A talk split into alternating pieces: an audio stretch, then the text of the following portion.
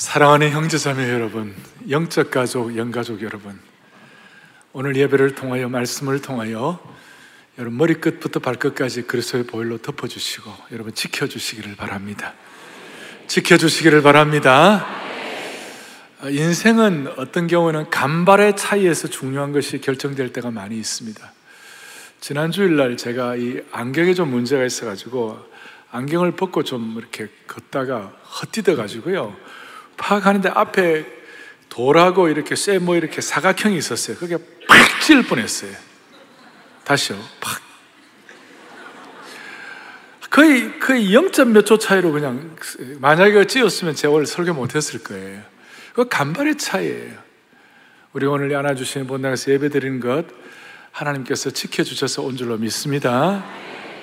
졸음운전하다가 온 가족이 어려울 뻔할 때도 있잖아요. 그러니까 우리는 정말 순간순간 하나님의 이 지켜주심이 필요한 줄로 확신합니다. 이걸 아는 것이 은혜예요. 이것이 아는 거 은혜예요. 안아주심의 본당에서 예배드리는 모두 모두가 다 하나님의 지켜주심을 경험하기를 바라는 것입니다. 사랑의 교회는 헌당 이후에 헌신을 하게 해달라고, 그리고 헌신을 어떻게 하는가, 은혜의 저수지가 되게 하시고 사역의 병참교지가 되게 해달라고 그렇게 기도하고 있습니다. 여러분, 저수지는 그 물꼬를 해가지고 남들에게 전달해 주는 것이고, 병참교지는 앞에서 전쟁하는 분들을 위해 뒤에 돕는 것 역할을 하는 것이에요. 그러니까 저수지와 병참교지는 자기를 위해 사는 것이 아니라 이웃을 위해 사는 것이고 섬기는 것이에요. 자, 이게 왜 중요한가? 여러분 한번 여쭤보겠어요? 여러분들이 스스로 주님 앞에 올려드리는 개인 기도를 주님이 잘 응답하세요? 아니면 남들을 위하여 진지하게 기도할 때 잘 들어주세요? 제가 굉장히 어려운 질문 합니까 지금? 자, 나를 위한 기도하면 잘 들어주세요? 아니면 남들을 위한 기도하면 잘 들어주세요? 여러분, 남들을 위하여 진지하게 기도하면 하나님이 정말 잘 들어주세요. 기도해 본 분들의 경험이죠. 그러니까 남들을 위하여 진지하게 기도할 때 하나님께서 백발백중으로 응답할 때가 많이 있어요. 뭘 말하는가? 은혜의 저수지가 되고 사역의 병참기지가 된다, 이런 마음의 손을 가지고 마음이 준비되고 다듬어지고 기도하면 결국은 그것이 기도하는 분의 은혜로 다가오게 되는 것이에요. 오늘은 광복 칠십사 주년입니다. 칠십사 주년을 맞이하면서 이 민족을 지켜주시고 우리가 은혜의 저수지가 되고 병참교지가 되기 위해 어떤 말씀이 필요할까? 제가 단독 목회하려고 서른한 번째 광복주일 메시지를 전하는데, 광복주일 될 때마다 제가 한복을 입고 이렇게 마음의 소원을 하는 것은 또 하나의 광복주일이 되지 말고 이것이 국가적으로도 하나님이 우리 민족을 지켜주시길 바라는 것이에요. 그러니까 국가적으로도 그렇지만 이 개인적으로도 이 말씀이 내게 맞는 말씀으로 와 다가오게 해달라고요. 찬송하나도 마찬가지예요. 오늘 시온의 영광이 빛나는 아침 했잖아요. 시온의 영광이 빛나는 아침 했는데 어떠셨어요? 에? 왜 좋았어요? 그 중에 확 와 닿는 것 중에 하나가 매였던 종들이 돌아오네. 옥에서 나와가지고 매였던 종들이 돌아오네. 저는 지금도 어릴 때 기억하는데, 우리 선대세대, 경북 의성이라고, 거기에 의성 감옥이 있는데, 아주 그 일본 사람들이 아주 그, 어, 어, 신사참배 반대하는 사람들, 기도하는 목사님들을 많이 잡아넣었어요. 주기철 목사님도 한때 의성 감옥에 계셨었어요. 그런데 그 해방날, 우리 할아버지, 근데, 그 매였던 종들이 돌아오는데 너무 좋아가지고 시온의 영광이 빛나는 아침 할 때 매였던 종들이 돌아오네 할 때 그렇게 마음에 와닿고 좋았다. 그래서 제가 그 찬송을 오늘 하는데 매였던 종들이 돌아오네 할 때 확 이렇게 막 이렇게 되는 거예요. 알 사람이 없도다. 그러니까 뭔가 다른 거예요. 그러니까 오늘 이 말씀이 여러분들에게 이게 소위 렐러번트하게, 이게 적절성 있게 내게 주신 말씀으로 와 닿아야 할 줄로 믿는 것이에요. 그래서 오늘 칠십사 주년을 맞이하여 하나님 앞에서 제가 하나님의 섭리의 신비를 깨달았으면 좋겠다. 젊을 때, 어릴 때, 그리고 예수 처음 믿을 때부터 이 하나님의 섭리의 신비, 하나님의 인도하심, 여기에 대한 확고한 분명한 신앙 고백, 여기에 대한 신학적 뿌리, 또 삶의 현장에서 하나님의 섭리에 대한 일관성을 갖고 있을 때 저와 여러분들의 삶의 장래가 한결같이 집중되어 주님 앞에 쓰임받을 줄로 믿는 것이에요. 한결같이 집중되어 쓰임받을 줄로. 그래서 먼저 오늘 첫, 시간, 첫, 첫 번째, 이 시대의 가장 위대한 교리가 뭔가, 그것이 섭리라는 것이에요. 그건 제 얘기가 아니고 지난 세기에 신실하게 복음적인 설교자로, 복음주의, 복음적인 설교자로 쓰임받았던 마틴 로이드 존스 목사님 뭐라고 얘기하는 거예요? 이런 얘기를 하는 거예요. 같이 보겠습니다. 우리가 살고 있는 이 시대의 가장 중요한 교리는 바로 하나님의 섭리의 교리이다.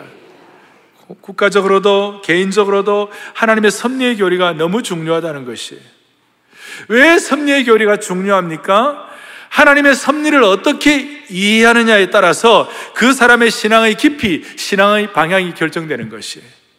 설령 그가 신학적으로 대단하고 그가 성경적 지식이 대단하다 할지라도 하나님의 섭리를 바로 이해하지 못하면 바른 신앙인으로서의 균형 잡힌 신앙생활을 할 수 없어요. 하지만 신앙생활 연륜이 짧다 하더라도 내 개인의 삶의 방향 가운데서 이 세상과 창조된 우주가 하나님의 전적인 주권 속에서 하나님께서 인도하시는 것을 확고하게 믿는다면 성경적인 지식이 좀 부족하다 할지라도 그 사람의 신앙이 바로잡혀 있다고 말할 수 있는 것이에요.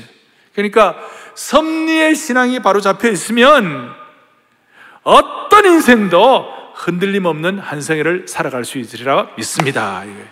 어떤 여기에 대해서 역사에 대한 통찰력이 좀 필요한데, 역사에는 두 시선이 있어요. 그것은 뭐냐? 하나님의 섭리의 시각으로 보는 시선, 소위 이걸 역사의 상선, 역사의 윗선, 역사의 하이라인이라고 말할 수 있고, 또 하나는 역사의 아랫선, 인간의 시각, 인간의 의지의 선, 인간의, 인간의 어떤 뜻대로 움직여 간다고 하는 어떤 역사의 아랫선, 역사의 로우라인이라고 말할 수 있는데, 요 두 가지 역사의 선에, 선에 대한 시각을 가지고 하나님의 섭리를 좀 더 이해하면 좋겠어요.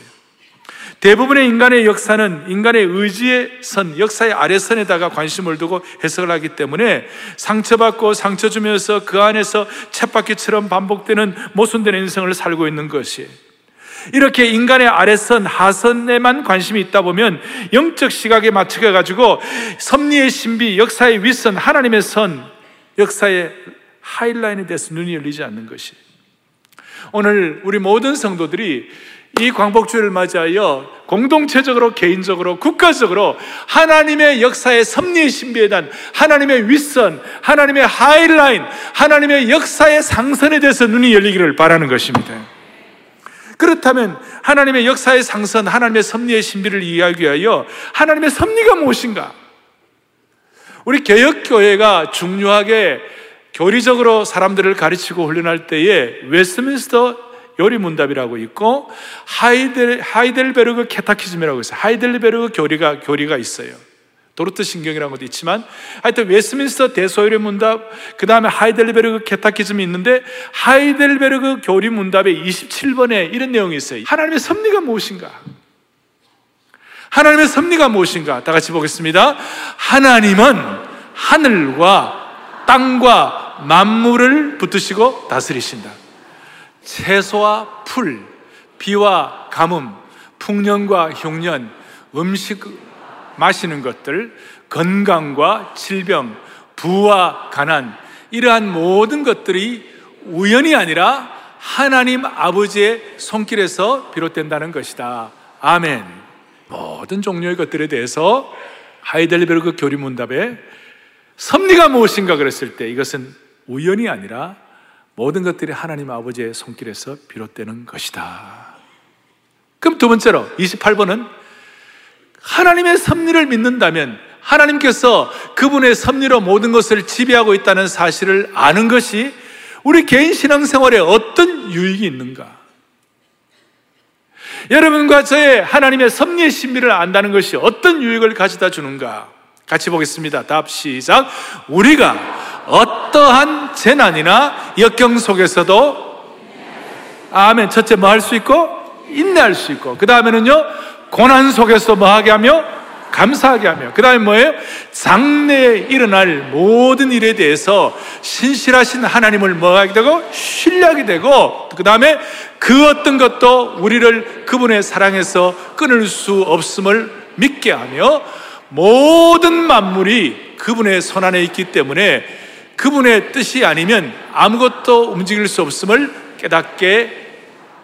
이야, 그 섭리의 신비가 우리의 삶에 어떤 유익이 있을까? 첫째는 인내할 수 있고, 감사할 수 있고, 신뢰하게 되고, 하나님의 사랑에서 우리가 끊을 수 없다는 사실을 믿게 되고, 이것을 우리의 마음속에 확신하게 되는 것이, 할렐루야. 자, 그런데 문제가 있던 거예요. 우리가 하나님의 섭리를 안다, 하나님의 섭리가 무엇인가를 알고, 그 다음 섭리의 신비가 우리가 어떤 유익을 주는지 알고 있지만, 실제의 삶에서 너무나 큰 고통이 다가오고, 너무나 정말 말로 다룰 수 없는 인생의 큰 짐을 지게 되면, 알고 있어도 실제적으로 내게 이것이 역사가 안 되는 것이에요. 이게 이제 이게 문제라는 것이에요. 그래서 오늘 삶의 역경과 어려움 가운데서도 이 섭리의 신비가 역사하도록, 브레이크트루 할 수 있도록, 관통할 수 있도록, 실제적으로 와닿을 수 있도록 하나님이 우리의 마음을 붙잡아 주시기를 바라는 것이에요. 그걸 위하여 오늘 여러분들이 룻기를 읽었고, 오늘 나오미를 읽었어요. 나오미에 대한 걸 들었어요. 나오미가 룻기의 이제 룻기의 중요한 주인공이 나오미하고 룻인데, 나오미가 어느 정도였냐면 룻기 일 장 이십 절 이십일 절에 우리 같이 보겠습니다. 같이 보죠. 나오미가 그들에게 이르되, 나를 나오미라 부르지 말고 나를 말하라고 부르라. 이는 전능자가 나를 심히 괴롭게 하셨음이니라. 무슨 말이냐? 아까 역사의 윗선과 역사의 아래선이 있다고 그랬어요. 하나님의 섭리의 신비를 통해 깨닫는 역사의 상선을 깨닫지 못하면, 지금 내가 일어나고 있는 삶의 고통과 온갖 환경 때문에 인간적인 의지에선, 인간적인 역사의 아래선에 대한 해석을 가지고, 나오미의 입장에서 나오미가 얼마나 고통이 많았는지 뭐라고 했나? 나를 Don't call me 나오미, 나를 나오미라고 부르지 말라, 나를 말하라고 불러달라. 여러분, 나오미가 이름이 무슨 뜻이에요? 사랑의 교회 성도 여러분, 나오미가 무슨 뜻이에요? 희락이다, 기쁨이다, 딜라이시다, 이런 뜻이에요. 나를 기쁨이라 부르지 말라. 본래 기쁨인데. 나를 희락이라고 부르지 말라. 대신 나를 뭐라고 불러달라고요? 마라라고 부르라. 마라는 무슨 뜻이에요? 이건 아시죠? 마, 나, 마라는 괴로움이다, 쓰다, 고통스럽다. 나를 나오미라고 부르지 말고 나를 말하라고 불러달라. 하나님의 큰 역사의 위선이 있는데도 불구하고 환경적으로 볼 때 너무 힘드니까, 어떤 힘든 게 있었어요? 나오미가 여섯 가지 힘든 거예요. 룻기 일 장에 보면 여섯 가지. 첫째, 그 고향 베들레헴 땅에 기근이 왔어요. 아주 큰 기근이 다가왔어요. 그것도 괴로운 일이에요. 가뭄이 오고 기근이 오고 먹을 수가 없으니까, 당시로 말하면 그 이웃에 있는 모압 땅으로 이사를 했어요. 요즘 말하면 이민을 간 거예요. 자, 이민 가서 거기서 좋았으면 좋았을 텐데, 그게 두 번째 불행이 이민 간 거고, 세 번째는 뭐였냐면 기근을 피해 갔던 그곳에서 사랑한 남편이 먼저 죽어버렸어요. 과부가 된 거예요. 네 번째 불행은 두 아들 말론과 기련이 무슨 일이 벌어졌는가? 말론과 기련이 모압 여인들을 아내로 맞이한 거예요. 나오미의 입장에서는 유대의 엄마로서 그 자녀들이 이방 여인과 결혼한다는 것은 참 힘든 일이었어요. 그리고 다섯 번째 불행은 뭐냐면, 십 년간의 자녀들의 결혼 생활에서도 자녀를 얻지 못한 것이에요. 여섯 번째 불행은 그녀의 두 아들마저 모두 죽어버리고 며느리만 남게 된 것이. 기가 막힌 일이에요. 제가 이런 말씀 드리면 여러분 칠십사 년 사 주년 광복주의를 맞이하여 여기에 적어도 인생 사십, 오십만 넘으시면 여러분들의 삶의 여정들이 파노라마처럼 지나갈 거예요. 파노라마처럼. 그 가운데 너무나 고통스러우니까 자, 기근이 왔고 모압 땅으로 이주를 하고 자녀들이 내키지 않는 결혼이 있고 남편을 여의고 두 아들이 십 년간 자식이 없고 그 두 아들마저 잃어버리는 참으로 기구한 운명. 그게 너무 힘드니까 하나님이 나를 버리신 거구나. 그러니까 나를 나를 나오미라 부르지 말고 나를 말하라고 했어. 고난과 쓰디쓴 인생이라고 불러달라. 여러분 나오미는 하나님의 인도하심, 하나님의 주권자, 하나님의 창조자 나오미 다 믿었어요. 근데 삶이 너무 어려우니까 하나님의 섭리의 신비에 대한 눈이 막혀버리고 하나님의 윗선의 역사의 흐름을 잃어버리고 그냥 인간의 의지에선, 인간의 아래선, 인간의 여기서 나오는 걸 가지고 자기의 삶을 해석하는 것이 사탄의 가장 효과적인 무기가 하나 있는 그 실망이에요. 실망. 하나님이 더 이상 너를 인도하지 않아. 너 상황을 보라보아. 너 꼴을 좀 봐라 라는 실망의 흙탕물들을 마음속에 그냥 일으키는 거예요. 식탕의 실망의 흙탕물을 가지고 막 마음을 뒤범벅하게 만드는 것이. 그리스도인은 그리스도의 피로 구원받은 사죄의 확신을 통하여 구원의 확신을 갖게 되는 게 중요해요. 그러나 동시에 그리스도는 구원의 확신뿐만 아니라 섭리의 신비를 통하여 인도의 확신을 가져야 될 줄로 믿는 것이에요. 어떻게 보면 하나님의 윗선, 하나님의 섭리의 선이라 하더라도 우리 입장에서는 쓰디쓴 섭리가 되고 혹은 찌푸린 섭리라고 말할 수 있고 이렇게 표현할 수 있을지 몰라요. 그러나 이것조차도 하나님의 섭리예요. 섭리. 여러분 오늘 청계산 산상기도에 가서 기도를 할 터인데 저는 마음에 소원을 해요. 하나님의 섭리에 대한 신비의 눈이 열려가지고 이번 청계산 산상기도에 올라가가지고 모든 성도들의 삶의 흙탕물들이 정화되기를 바라는 것이 흙탕물들이 깨끗해져야 되는 것이 그러나 나오미의 삶의 현장에서 나오미의 삶의 현장에서 깨닫는 것은 뭐냐면 하나님이 때때로 내게 너무 가혹하구나. 너무 가혹하구나. 너무 어떻게 보면 괴로운 섭리구나. 쓰디쓴 섭리구나. 마라의 섭리구나. 그렇게 해석을 하고 있는데 이제 중요한 거예요. 이제 중요한 거예요. 오늘 나중에 사 장 십삼 절 십사 절로 돌아가 보면 나오미가 나중에 무슨 일이 벌어집니까? 하나님께서 룻을 통하여 오벳을 주셨는데 그 오벳은 이새의 아버지요. 그, 그 오벳을 통하여 이새가 낳게 되고 이새를 통하여 다윗왕, 다윗이 펼쳐지게 또 다윗 왕국이 펼쳐지고 솔로몬이 나오게 되는 거. 한마디로 말해서 메시아 왕국이 펼쳐지게 되는 것이에요. 역사의 아래서는 도저히 이해가 안 되는 것이에요. 그 누가 영적으로 그 어두운 사사시대에 이 비극 속에서 나오미의 입장에서의 그 쓰디쓴 섭리 가운데서 어떻게 보면 찌푸린 섭리 가운데서 상처의 섭리 가운데서 다윗과 솔로몬과 메시아 왕국이 펼쳐질 것을 왕중의 왕이 오실 것을 예비하고 계심을 상상이나 했겠냐고. 상상이나. 그래서 오늘 우리는 쓰디쓴 섭리 찌푸린 섭리 속에 짓눌린 나머지 그 고통스러운 삶 위에 하나님이 주시는 소망의 서광, 역사의 윗선에 비춰오는 것을 깨닫는 눈을 열어주시기를 바라는 것이에요.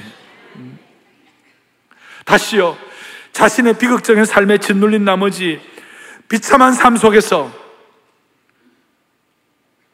하나님께서 은밀히 계획하고 계시는 영광을 체험하지 못하는 분들이 없기를 바라는 것이에요. 쓰디쓴 섭리가 아니라 하나님의 최선의 섭리, 달콤한 섭리를 바라보는 축복이 있기를 바라는 것이에요. 여러분 우리는 일본의 삼십육 년 통치를 통해 어떻게 보면 찌푸린 섭리, 쓰디쓴 섭리예요. 그리고 일본은 삼십육 년 그 통치를 통하여 우리 수천 년 한국 역사를 지우려는 계획을 갖고 있었어요. 그러나 하나님의 섭리의 신비는 복음을 통하여 하나님의 구원 역사에 새로운 역사를 쓰시려는 계획을 갖고 계신 줄로 믿으셔야 되는 거예요. 천구백칠 년도 평양 대부흥을 통하여 삼십육 년을 견디게 만들어 주셨어요. 부산 초량교회에서 눈물로 기도하는 회개와 간절한 기도를 통해 육이오를 이기게 하셨어요. 칠십 년대 엑스플로러를 통하여 오일 쇼크와 월남 공산화가 되는 급변하는 세계 정세 속에서 살아남게 만드셨어요.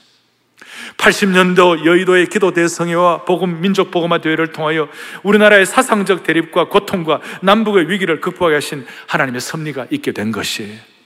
그 어떤 사람은 뜻으로 본 한국 역사라고 말했지만 우리는 하나님의 섭리로 본 한국 역사를 새롭게 집필해야 할 줄로 믿는 것이에요. 여러분, 하나님의 섭리를 가지고 한번 생각해 보자고요. 지난 일 대 이승만 대통령 이후에 십여 명의 대통령들이 있었어요. 근데 그 모든 그 대통령들의 치세를 기억하면서 그 치세 속에 어떤 분들은 고통당한 분도 있고 어떤 분들은 나름대로 좋은 시절을 보낸 분도 있을지 몰라요. 그러나 우리의 시각이 있어야 돼요.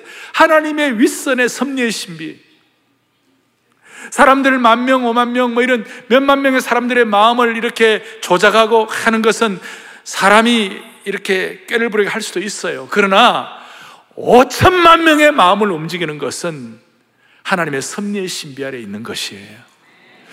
하나님께서 지나간 모든 대통령들에 대해서 하나님께서 다 기뻐한 것은 않으시지만, 다 기뻐했다고 말할 수는 없지만, 한 가지 하나님이 허락하지 않으셨다면 대통령이 될 수가 없었을 거예요. 그러니까 그 대통령이 누가 완벽하겠어요? 링컨 대통령이라고 완벽하겠어요? 다 공과가 있는 것이에요. 그런데 우리는 하나님의 백성들을 이 광복주일날 우리가 기획을 하나님의 섭리에 대해서 눈을 떼야 되는 것이에요.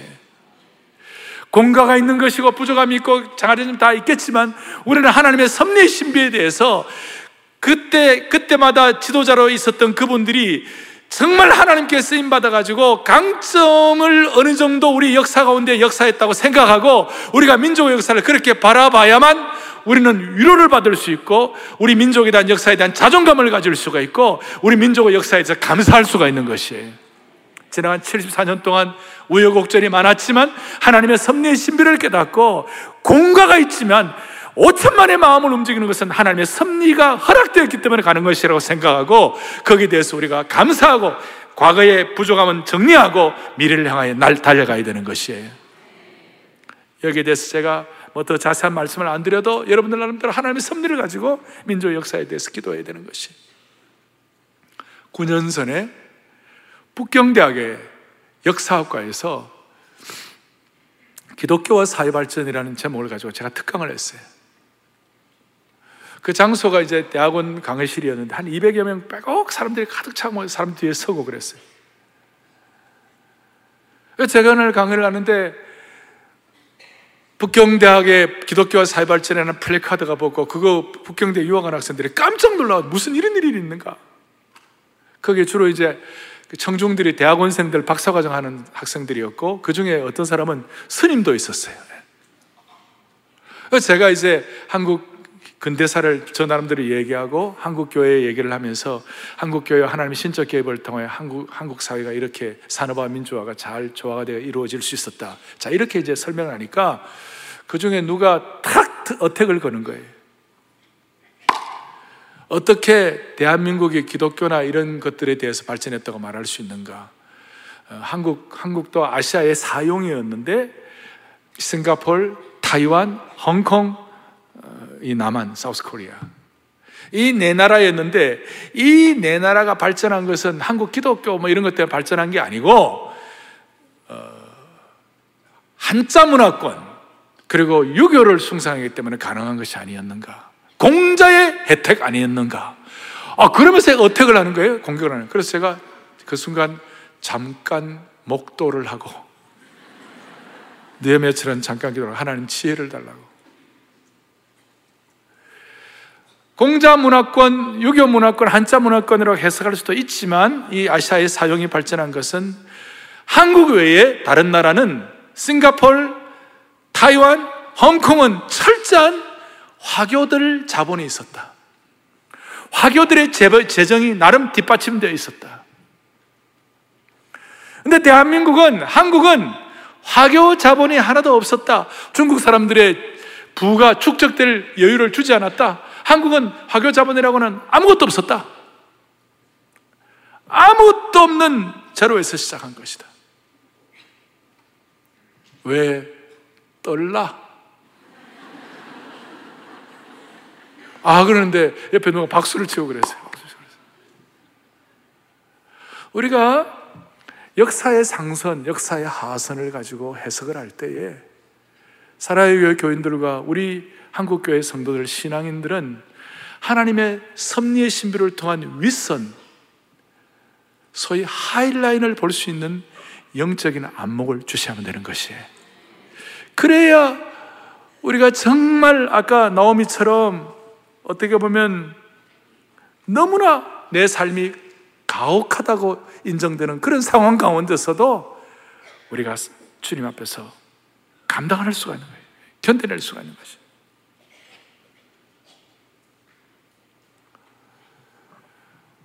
우리는 오늘 다행스럽게도 나오미의 그 가혹한 인생 가운데서 룻기서의 마지막 부분을 볼 때 우리는 결말을 알고 있는 것이, 한 단면만 본다면 힘들지만 전체 인간의 의지의 선으로만, 하선으로 본다면 하나님의 섭리를 찾아보기 어려웠겠지만 나오미의 삶을 전체적으로 보면 하나님의 섭리의 윗선, 상선으로 본다면 하나님께서 나오미의 삶을 앞서 인도하신 것을 분명하게 깨달을 수가 있는 것입니다. 인간의 불행이 있다고 하지만 인간의 불행에 깃들어 있는 하나님의 섭리 가운데서 잔뜩 찌푸린 섭리 뒤에 미소 가득한 하나님이 숨어 계신다. 하나님의 인도가 숨어 있다는 것이. 그래서 여러분, 영적인 눈을 열어야 되는 거예요. 많은 사람들이 바로 눈앞에 벼랑 끝을 바라보지만 우리는 벼랑 끝 너머에 계시는 주님의 섭리의 선을 바라봐야 되는 것이. 안경의, 안경 도수가 맞지 않으면 안경이 태가 아무리 명품이라도 별 쓸모가 없어요. 그러나, 그러나 이 안경태가 검소하더라, 소박하더라도 렌즈와 도수가 딱 맞으면 명확한 것을 볼 수가 있는 것이에요. 사랑하는 교우들이여, 섭리에 관한 섭리의 도수가 맞아떨어지기를 바랍니다. 하나님이 주시는 이 삶의 눈을 열, 열 수 있는 통찰력의 도수를 명확하게 해 주시기를 바라는 것입니다. 이제 좀 이렇게 차근하게 이제 말씀을 정리하도록 하겠습니다. 이렇게 하나님의 섭리, 우리의 삶의 위대한 교리가 하나님의 섭리에 대해서 제대로 깨닫게 되면 영적 공식이 생기는데, 무슨 공식이 생기는가? 섭리를 통하여 우리가 기도할 수 있는 기도의 제목이 생기는데요. 첫 번째, 무슨 일이에요? 하나님의 섭리의 신비를 믿으면 믿음의 용량이 커지는 줄로 확신합니다. 무슨 말이냐? 오늘 십육 절에 보니까 나오미가 아기를 받아 품에 품고 그의 양육자가 되었어요. 오벳을 안았을 때에 그의 믿음의 그릇이 커진 것이에요.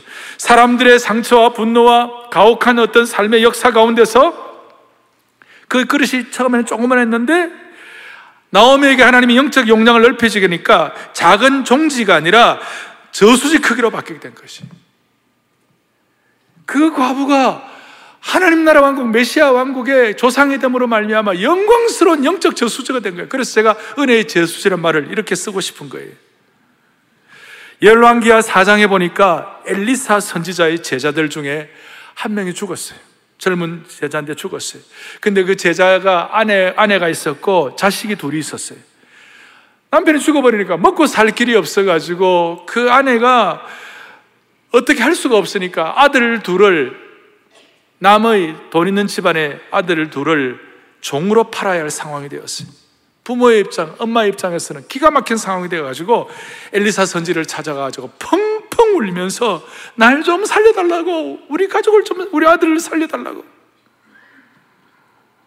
그래서 엘리사가 그 얘기를 듣고 남편 잃은 여인에게 뭐라고 얘기했는가? 너희 집에 뭐가 있냐?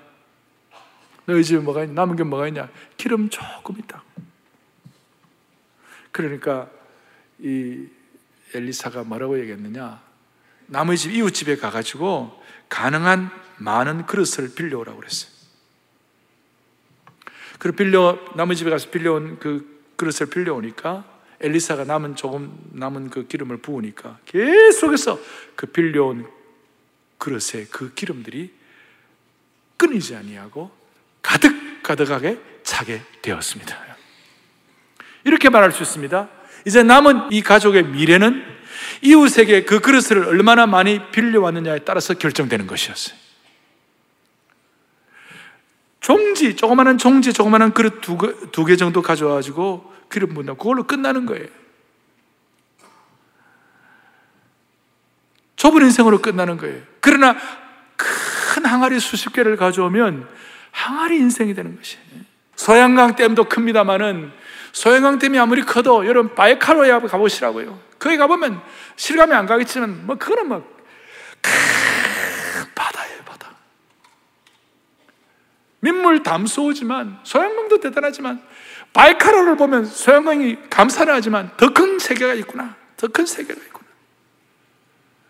우리 한국 교회의 신앙의 선배들 가운데 일제시대의 그 어려움을 경험해 겪어나오면서 김용기 장로님, 키는 자그마한 장로님이셨지만 세계를 품는 큰 저수지 같았어요. 조국이여 안심하라. 고당 조만식 북한에서 민족의 스승과 사표가 되어가지고 큰 그릇이 우리가 비록 종재기만한 조그마한 작은 그릇이라 할지라도 이 민족의 사표와 큰 그릇을 우리가 빌려올 수가 있는 것이에요. 빌려가지고 그분들의 강점을 우리의 것으로 활용하고 기도하고 집중할 때 하나님이 일하시는 것이에요. 이십일 세기의 김용기 장로님이나 이십일 세기의 큰 그릇인 조만식 장로가 되시자고요. 예. 이런 차원에서 이런 큰 그릇을 갖게 되면 이 하나님의 섭리의 신비를 통하여 큰 그릇이 되면 제가 최근에 깨닫는 것 중에 하나 이거예요. 나를 무너뜨릴 사람은 나밖에 없어요. 여러분의 생애를 무너뜨릴 사람은 여러분 자신밖에 없어요. 우리가 살면서 얼마나 많은 상처와 고통을 받습니까? 그런데도 정작 참으로 나를 결론적으로 무너뜨릴 사람은 나밖에 없는 거예요. 하나님의 섭리의 신비를 인정하면 하나님께서 정리해 주실 것을 믿는 사람은 결국은 무너지지 않는 것이에요. 아무리 바닷물이 흉흉하다 할지라도 배 안에 물이 차지 않는 한 그 배를 침몰시킬 수가 없는 것이에요. 다시요. 나를 무너뜨릴 사람 누구밖에 없다고요? 나밖에 없는 거예요.